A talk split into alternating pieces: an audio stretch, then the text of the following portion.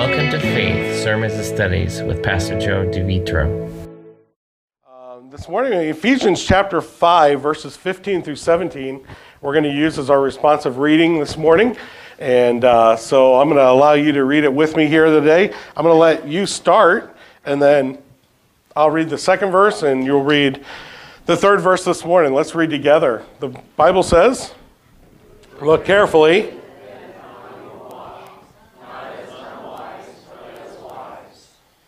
Making the best use of the time because the days are evil.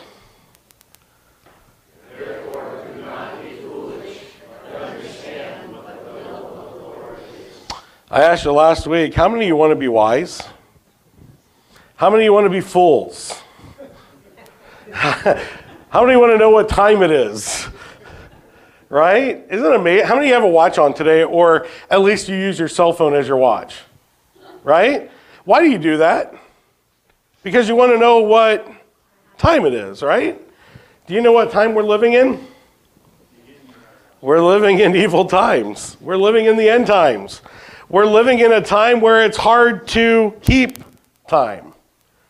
So let's ask the Lord that we use our time wisely this morning in prayer, and then we're going to jump into the scriptures and we're going to look at this idea of redeeming your time. And uh, when it comes to the area of allowing your yes to be yes and your no to be no. So let's, let's pray together and ask the Lord to bless our time. Father, thank you for the example and the perfect life of Jesus Christ that uh, you give to us in your Son. And Lord, we're constantly striving to be more like Jesus Christ. And we're asking for wisdom, we're asking for discernment, we're asking you to mold our lives and shape our lives to follow the example that's been given to us, to be Christ like. And Lord, we ask, you ask, that our yes be yes as Christians, and that we spend the time that you give to us as good stewards of Jesus Christ. So, Father, help us this morning to fight off the temptations that are in the world. Help our minds to be quiet just for a moment and allow us to cl- focus clearly on your word and your expectation for us. And thank you, Father, for the peace that passes all understanding that you give to every Christian that bears your name. So, Father, help us this hour to see you high and lifted up. In your name we pray. Amen. So last week we started a five week series called Redeeming Your Time. And um, we used the Ephesians 5 15 through 17 passage to remind us of what the Lord really is calling for us to do. So verse 17 really throws it out there for us. Therefore, anytime that you see a therefore, you have to ask what the therefore is.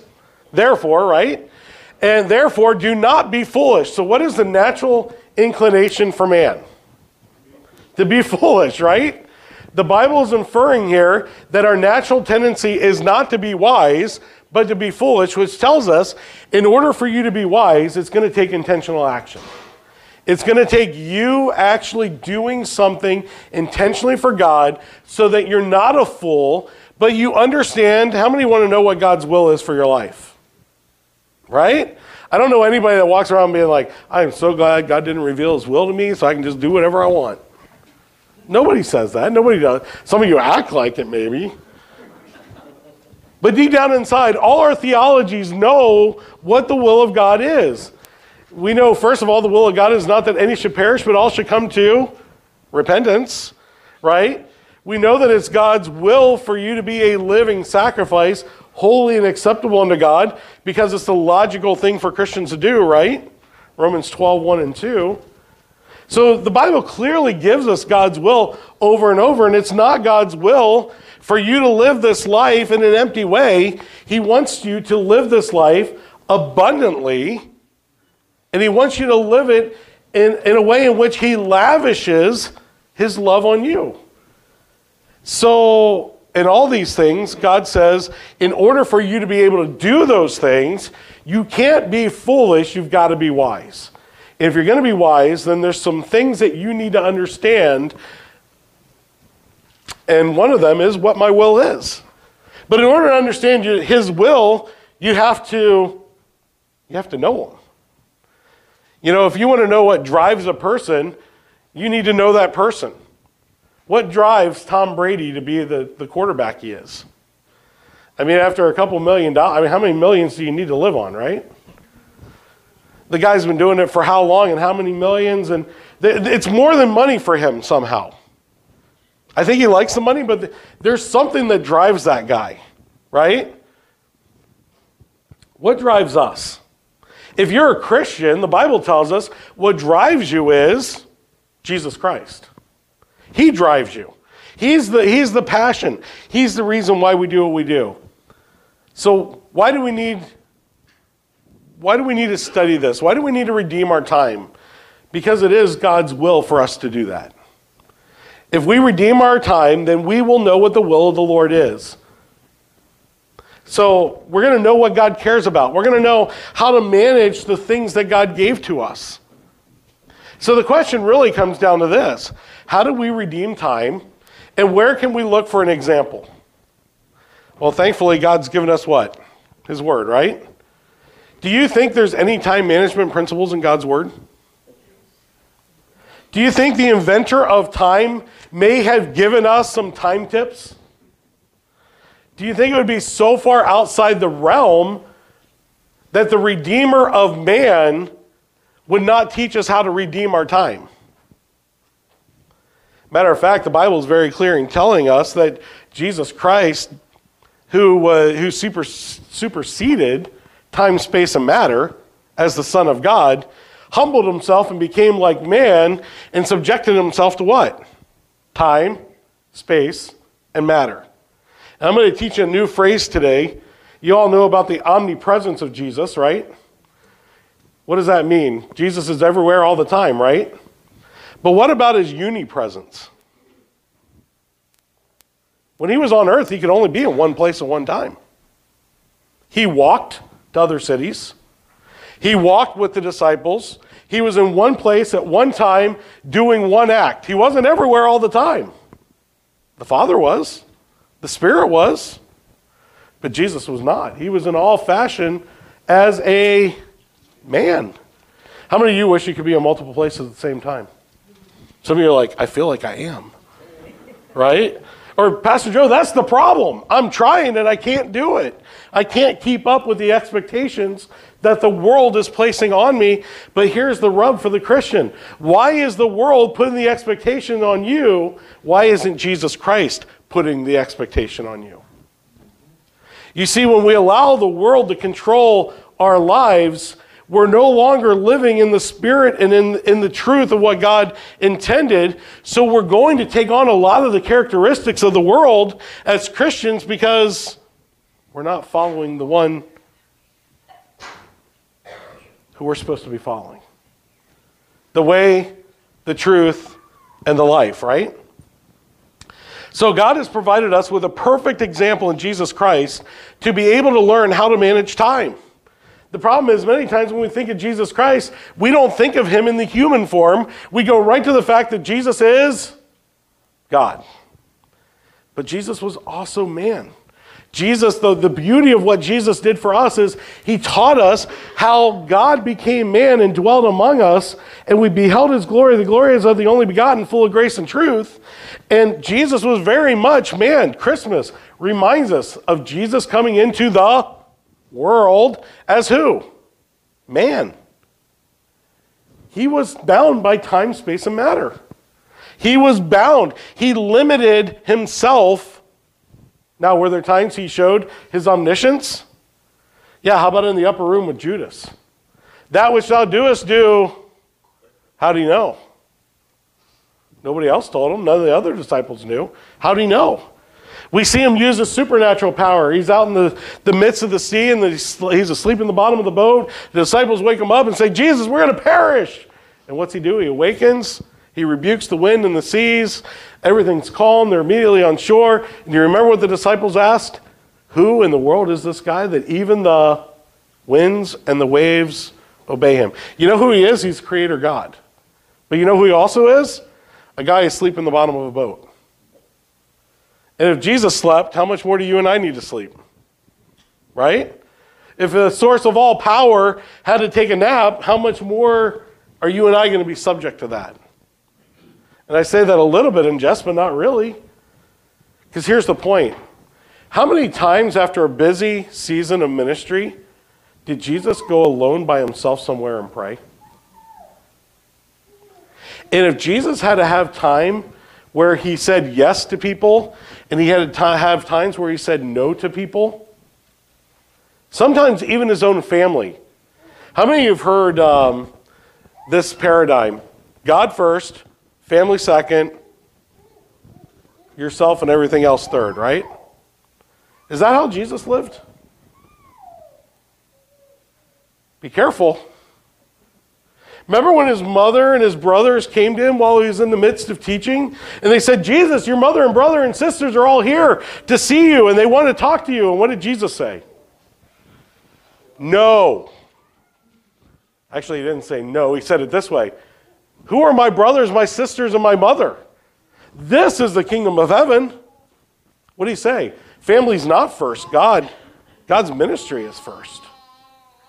The ministry that I'm here on earth is first right now. My physical family is actually a, a, a secondary thing right now. They, they don't even exist really in this realm because what they're trying to do is stop me from being who I am and who I'm called to be because they're trying to get me to stop teaching and go home. But instead, I must do the works of my Father. So he continues what? Teaching. And the family's a little bit rubbed about it, aren't they? So Jesus knew how to manage time. He knew how to make things a priority and how to make other things that seem like a priority secondary.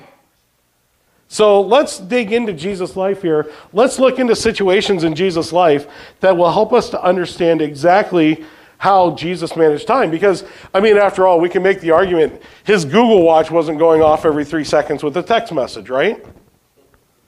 He, he wasn't being pulled in every direction by his emails. He didn't walk into work every day and have 104 emails waiting for him. He didn't walk into a job every day and, and run into coworkers who were just, well, actually, he did. He had high priests that he had to deal with, and priests and religious people, scribes and Sadducees, and he had, he had obstacles. He had other issues in his life that he had to deal with on a daily basis. But no, Jesus would not have had to choose between doing his quiet time and Netflix. Jesus wouldn't have had to take his time and figure out should I be on Facebook or TikTok or should I be actually doing the work of the Father. Jesus didn't have those kind of struggles like you and I have. But you know what he did have? Well, let, before I get to that, let me show you Hebrews 4:15 and remind you of this verse because we all quote this verse, but think about this. We do not have a high priest who is unable to sympathize with our what? Did you know Jesus had weaknesses? Isn't that what the verse says? He's able to sympathize with our weaknesses. Why? He felt them, he was approached by them. But one who, in every respect, has been tempted as we are. But the difference between Jesus and us is what? The sin problem. He didn't sin. But he taught us how to overcome sin, didn't he? So, in the process of teaching us how to overcome sin, what do you think he also taught us some other life skills? He's also equipped us then and shown us there are some other aspects of life and ministry we can take from the life of Jesus Christ and we can begin to build a practical application of theology behind.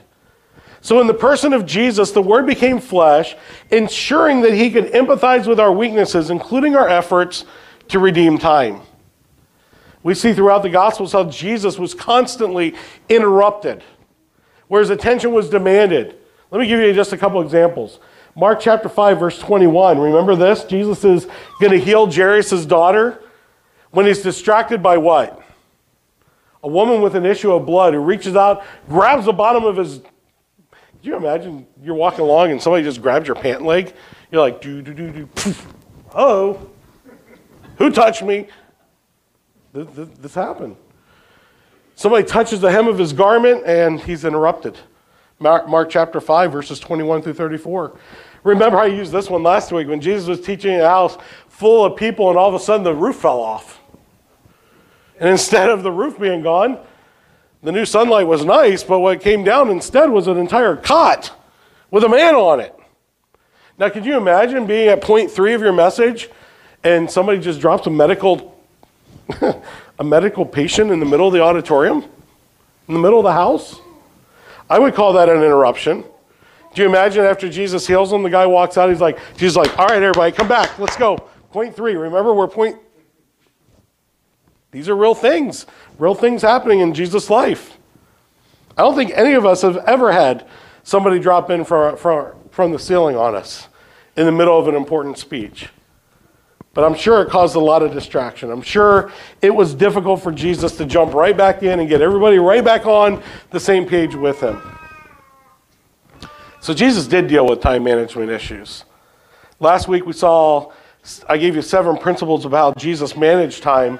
And if you remember, the real overarching theme there was he actually started with the Word. He prioritized time with the Father over everything else. So today I want to give you two more time management principles. Not only being in the Word, and by the way, how many are on track with the uh, 30 days to go through 33 books of the New Testament? Anybody take that up on Facebook? Where you can read the entire or half of the Bible during the month of January in less than 20 minutes a day? Do it. It's easy. Man, 20 minutes. That's all it takes. So let's talk about principle number two then. Let your yes be yes, from the smallest commitment to the biggest commitments we make. And I would argue this this is probably one of the worst ones where we lose our testimony with the lost. This, this is where we as Christians lose our testimony with the lost. When we tell people we're going to do something and then we don't do it.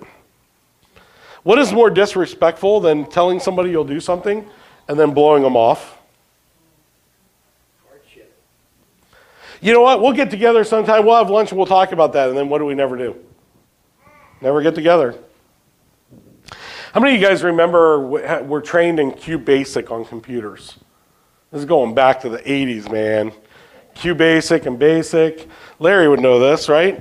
There's a difference between an open loop and a closed loop when it comes to basic. A closed loop meant that the, whatever equation you gave it, it would run the process and would do it all itself. An open loop meant you would start the process and then be interrupted and have to input more information, and then it would process, and then it would interrupt itself again, and you'd have to enter more information into the process. So the difference between an open loop, it took interaction, and a closed loop, it continued to run without any interruptions. All right? When we say yes to somebody, that should be a closed loop. That should just happen. When we say yes and we don't follow through, that's an open loop. That's a process that's been broken by our, ourselves. An open loop, spiritually talking or commitment talking, makes yourself or others seem big or seem small. You see, when you tell somebody you're going to do something and you don't do it, how does that make the other person feel? How does it make you feel when you don't keep your commitments? And you know what begins to happen in our minds already? noise. You know, when you have things that aren't done, it drives us crazy. Because you think about all the things that you still have to, some of you are doing it right now. I wish Pastor Joe would end because I got lots of things to do today. I got, I got, I got to finish this. I got to do that. I got to take down Christmas. I need to go eat. I got to meet somebody. And you know what? Our brains are never silent. They're always processing something. And let me remind you of a verse that appear, uh, appears many places throughout the Bible Be still and know who's God of your life. Who's God of your life? If it's God, then there's moments in your life where you should be sitting still, quiet, and simply focusing on Him. Be still and I love that phrase, that next phrase. Be still and how much do you know today? Do you know how safe you are not at an airport? Do you know how unsafe you really are in your own house today?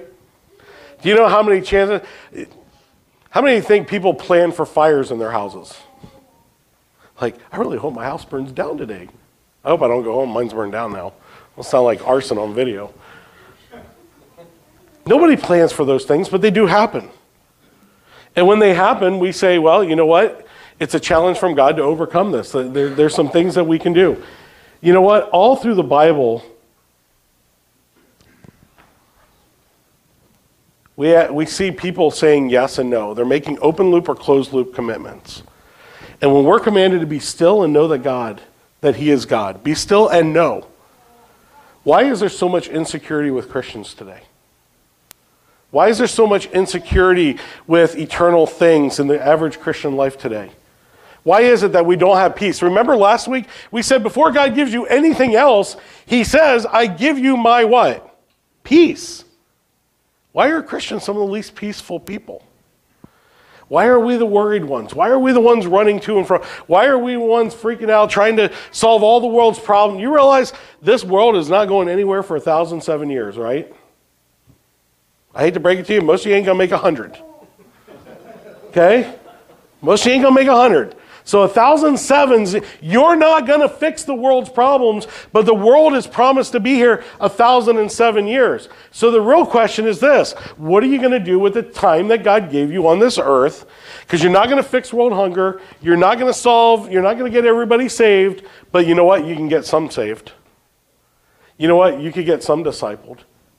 You know what? You could be a leader or you could lead people spiritually into maturity in the church and out of the church. So, how are you going to redeem the time? You see, your life with Christ is either an open loop or a closed loop. If it's a closed loop, then you're allowing God to speak to you and you're, you're taking in the Word of God, and then you are allowing the Word of God to work through you and out of you into other people's lives, and other people then begin to grow in their walk, and it's cyclical. It keeps going because it's a closed loop system. Open loop says this God spoke into my life, I took it, and it ends. Because now we need to inject what? More code. We need more instruction. We need to do the next step. God has called us to a closed loop system. We all have open loops. We all have missed commitments in our lives. We've all told friends that we would come to their event and then we didn't. How many have invited people to come to church and they don't come with you? Open loop, right? How many of you have promised to do something for somebody else and then didn't do it? Open loop. And you know what? We are prone to doing open loop things. Sometimes we're forgetful, sometimes we're too busy. How many of you have ever promised your boss that you would get something completely done or get something to him by a deadline and completely spaced it? Because we're too busy. You know, in isolation, none of these seem like a big deal. However, to say you're going to do something and not do it is a much bigger deal in the eyes of God. Because it's a matter of trust. Look at Matthew chapter 5 verse 37. Check this verse out. Let what you say simply be what? Let's say it together. Yes or no. Anything more than this comes from evil. Now, those aren't my words, those are God's words. Let what you say simply be yes or no. Anything more than this comes from evil. I read this in a, in a book recently. We, do we, as Christians, do what we'll say we'll actually do? Do we let our yes be yes and our no be no? Ultimately, every act of faithfulness towards others is an act of faithfulness towards God Himself. Through others, or though others may make commitments they have little intention of keeping, the children of God should strive to prove that their word is their bond. They do so not to win the trust or approval of others, but because they long to be like Christ. They long to hear with their ears, Well done, thou good and faithful servant. So, in addition to being a command of Jesus when we fail to keep our commitments, or in other words, close our open loops, you know what it makes us feel? Anxiety and stress. How many of you are anxious? How many of you have stress in your life? Usually, anxiety and stress, scientifically proven, is because you have open loops, or you have open loops in your life. You don't have a closed loop system. Do you realize you can only juggle four things mentally? It's scientifically proven you can only juggle four things in your head at one time more than four things, you'll begin to forget them. You begin to drop them. They begin to drop off the backside. And later on, you're reminded when something happens or something didn't happen that that was one of your responsibilities. How many have ever been there? Right? You discover you're the problem I don't know why this didn't get done. Well, Pastor, we're kind of waiting on you on that. That would have been good to know a week ago, right? Oh, I did know that a week ago. Guess what that means? I dropped the ball. That means I have to own it. I'm not going to bore you with all the scientific details, but there's a scientific term called the, and it's Russian, the Zeigarnik effect. Anybody ever heard of that? The Zeigarnik effect? Russian Beluma Zeigarnik, which essentially or, uh, was a Russian philosopher who came up with uh, a word or a system for describing an event in your life that's open ended. How many of you have ever heard a song on the radio and then can't get it out of your head? Zeigarnik effect. You know why you can't get it out of your head? Because you didn't hear the whole song. Usually, the songs that get stuck in your head are songs that are never finished. You were in the car, you were listening to it, you shut the car off, the phone rang, something interrupted the process that you were in to where that process never closes. So you have an open loop in your brain, and guess what your brain focuses on? The open loop. And you won't forget that song until you finish that song, or you hear the song again and finish the song. Then your brain can what? Well, it can do Elsa, right? What is Elsa known for? Let it go. So when your brain finishes that thought, you can finally let that go, and your brain sticks it in a file folder and says, Yep, that happened. Boom. And you'll remember the fact that, oh, yeah, I remember that song and I finished it. That's how your brain works. The Zeigarnik effect. What happens when it's not a song stuck in your head, but it's an open loop thing that you promised somebody to do? It drives you crazy. It drives you insane. You know that there's a relationship problem with somebody. Instead of dealing with it, you just let it go and you let it go and you let it go and you let it go. And what consumes your thinking then? That scenario. And you get caught in an open loop. It's like when you forget to pick up your prescription for the 17th time. And they've already called you three times and told you after the next time they're going to put it back on the shelf. Open loops. Stress comes from unkept agreements with yourself and others. Stress comes from unkept agreements with yourself and others. Some of you are stressing on what time you got to be somewhere today. Why? Who put the restraints on you? Who put, who put the pinch on you? You or somebody else? You see, we create our own stress. We create our own anxiety. That's why the Bible says, don't be anxious. Who creates the anxiousness? We do. We create it because of the Zeigarnik effect, because of our own undoing. But by the way, there's good news. Science also shows something else. Science shows that we don't actually close our open loops in order for our brains to let them go. There is another system. There's a system called, how many of you have a calendar? How many of you have a smartphone with a calendar on it? And you know what happens when you write something on your calendar? You know what your brain does? It lets it go because it's written down. There's, there's a place where you can find it. There's accountability where you can open your calendar, you can open your day timer, you can flip in your phone, and you can say, oh, yeah, I got an appointment on Friday. I can't forget that I have that, right? But your brain's not consumed with it anymore. Why? Because you have accountability. There's accountability, and your brain can let that go. So now, what we all now that we're all brain scientists, right? What does the scripture actually say when it comes to how we think? When it comes to how we manage our time and how we think? Philippians 4. Philippians 4, verses 6 and 7. Don't be anxious about what? What's anything mean? What's don't mean? Don't be anxious about what? Anything. Why? Well, instead of being anxious, what if we all gave thanks and prayed?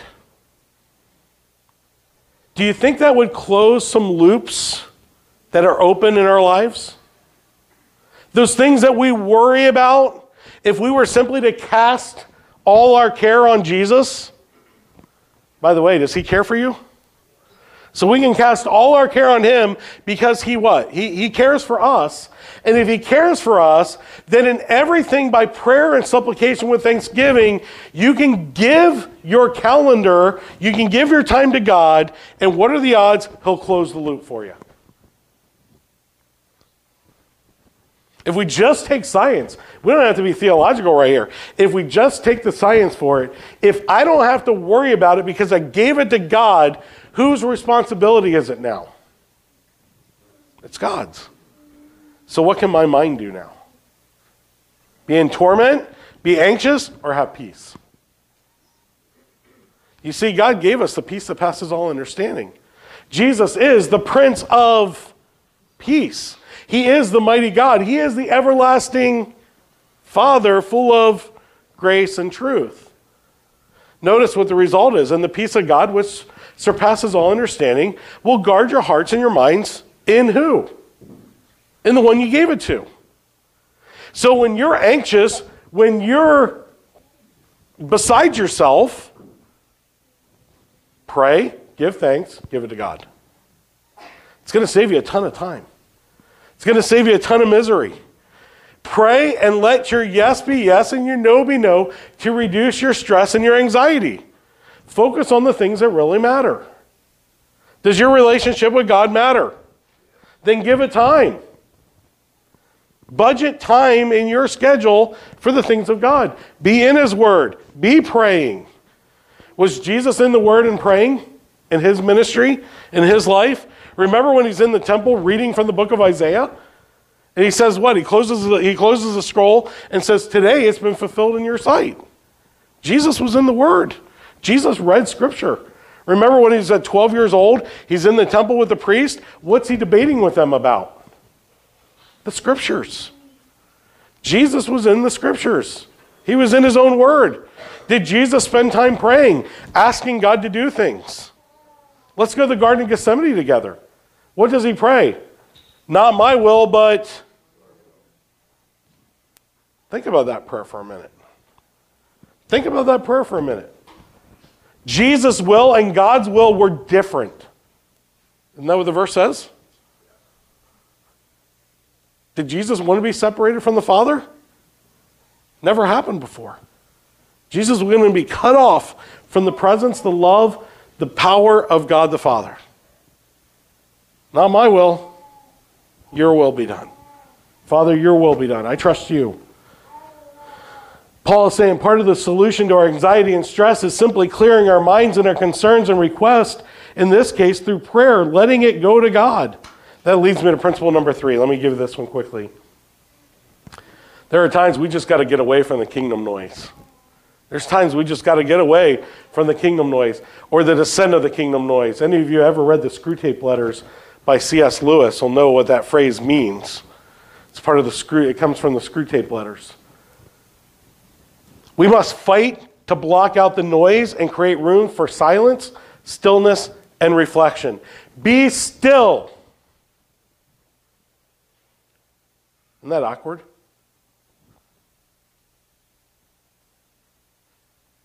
Doesn't silence feel like forever? That was five seconds. Be still and know that I am God. We live in a time of unprecedented noise.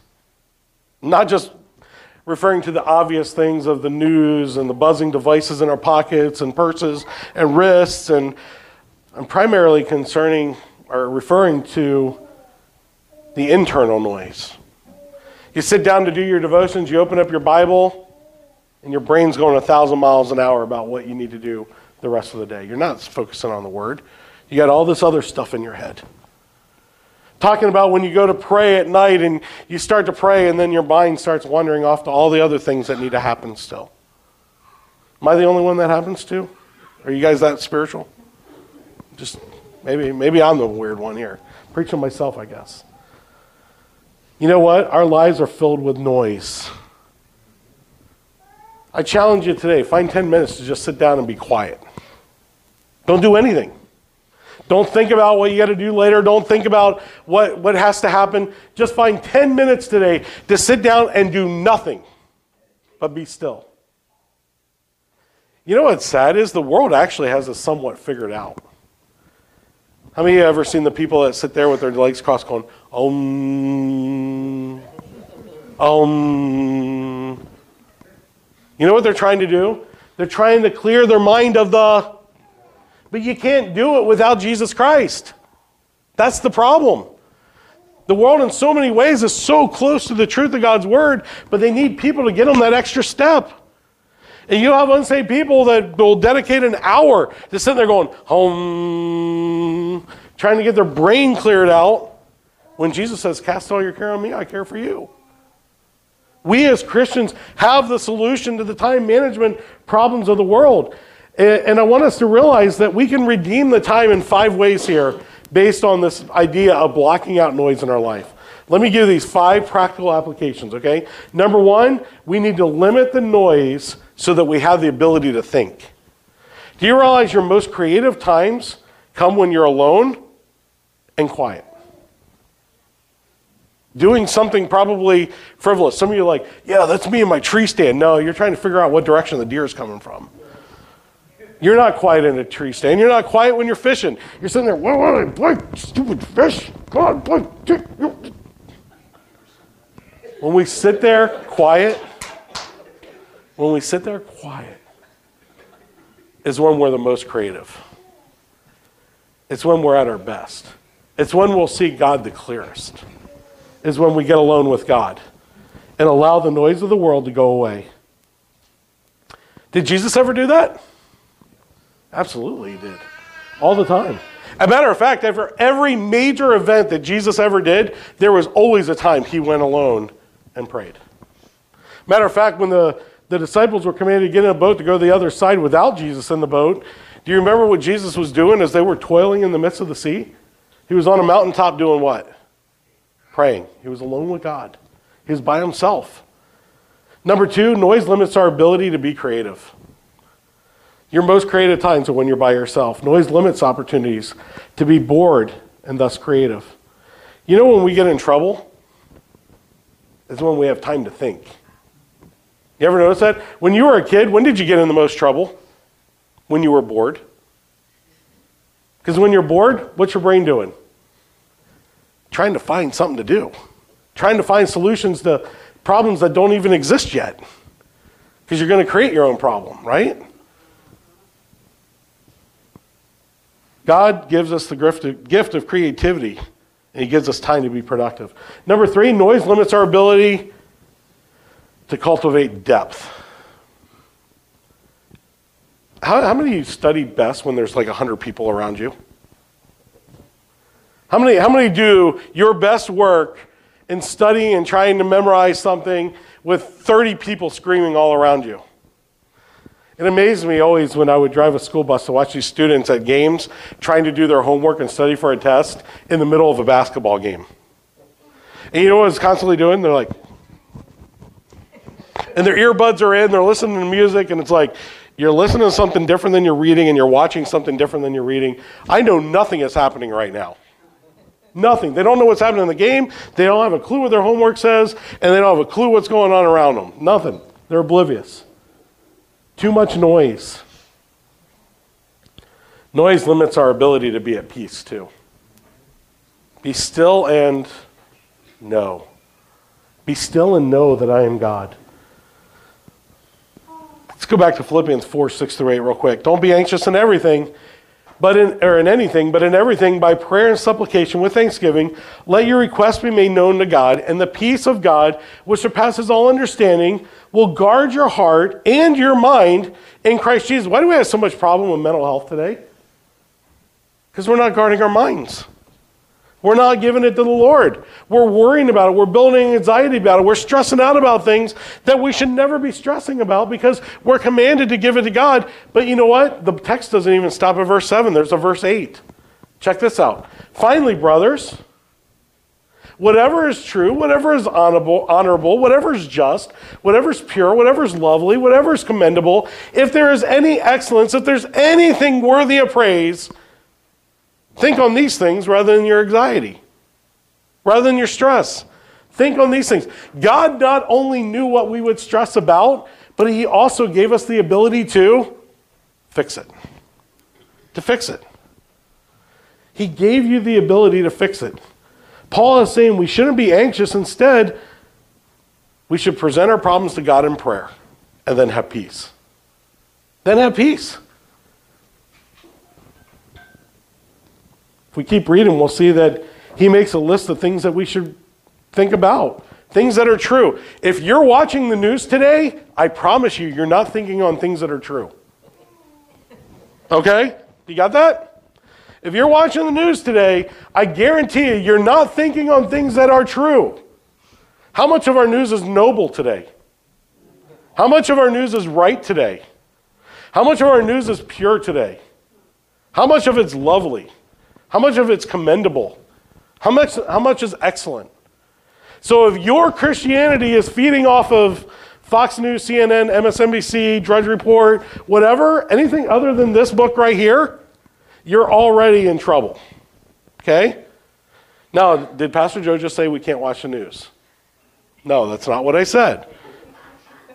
You didn't listen. You only heard the last half because you got too much noise going on in your head. I didn't say you can't watch the news. I said if your source of peace is going to come from there, it, you're going to miss it. You're not going to get it. You know what? If your source of peace is going to be your job, it's going to be your money, it's going to be anything other than Jesus Christ, you're going to struggle with anxiety and stress. That's what Jesus says. So don't be anxious in anything, but instead think on these things. He says, get the noise out and replace it with things that are actually real.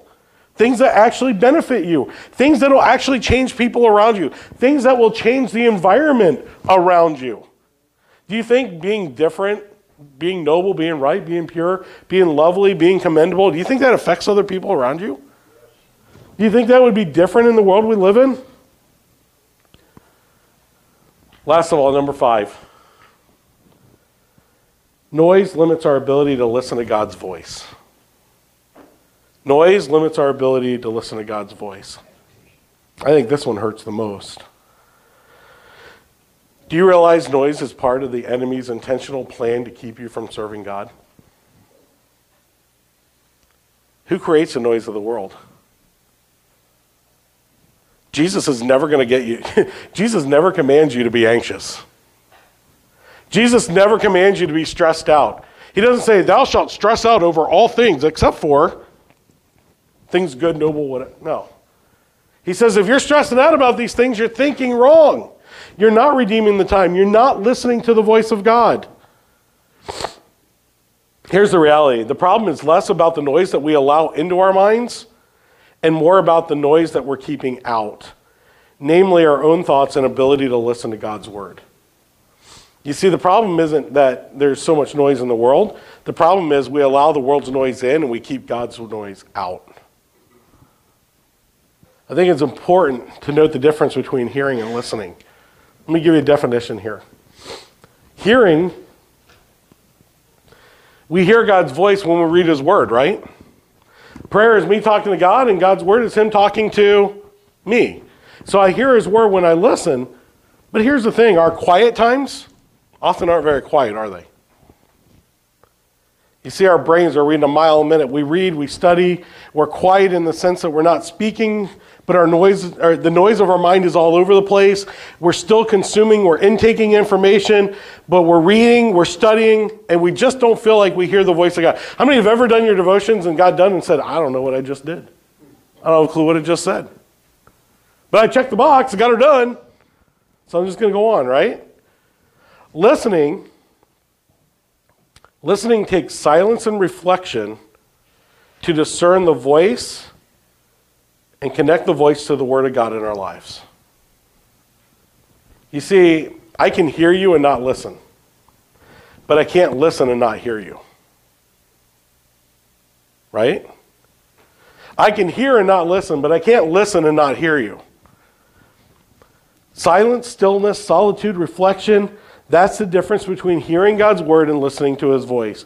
Be still and know that I am God. Let me show you just how many times Jesus went to a, a, a quiet place. Luke gives us three of them back to back. Luke 4, verse 42. Check this out. And when it was day, he departed and went into a desolate place, and the people sought him, came to him, and would have kept him from leaving there. He goes by himself to a place by himself, and who comes? Life's interruptions, right? Luke 5:15, but now even more the report about him went abroad, and great crowds gathered to hear him and to be healed of their infirmities. That sounds like a peaceful time, doesn't it? Luke 6:12 in those days he went into a mountain to pray and all night he continued in prayer to God. How many have had an all-night prayer vigil with God? Jesus did. My favorite mention of Jesus' pursuit in solitude is when he withdrew by boat privately to a solitary place to get away from the crowds, Matthew 14 and verse 13. Silence was so important to Jesus, he literally got in a boat and went out in the water just to get away.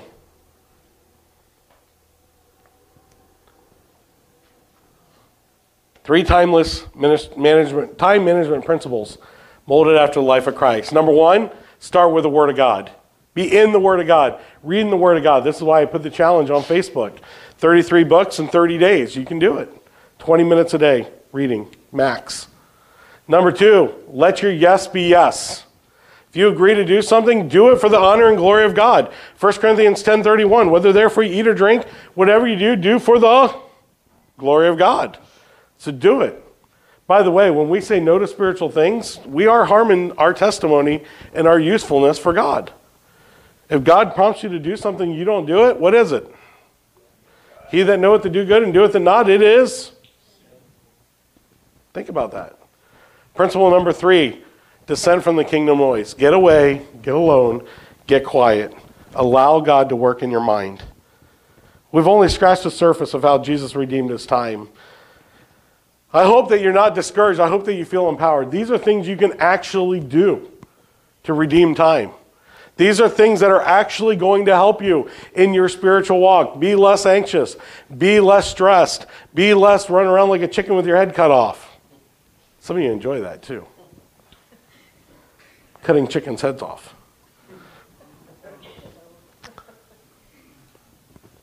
But let us always remember what we learned last week Jesus offers us peace before we do anything. So, whether or not you take any one of the principles on the screen right now and apply it to your life does not change how God views you. It affects how God uses you or how you can be used of God, but it doesn't change how God loves you. It doesn't change your position eternally, but it does affect how God will use you in this world and in this time for His glory and for the good of others. So, what are you going to do with the principles that you've learned? Three principles you can apply this week, today even. Get in the Word of God this afternoon. I know football's going to be on. I know other things are going to be on. You know what? 20 minutes you can read if you took 20 minutes a day tops. By the way, some days it's only eight minutes. Eight minutes to read through an entire book of the Bible. You can read through half of your Bible in the month of January.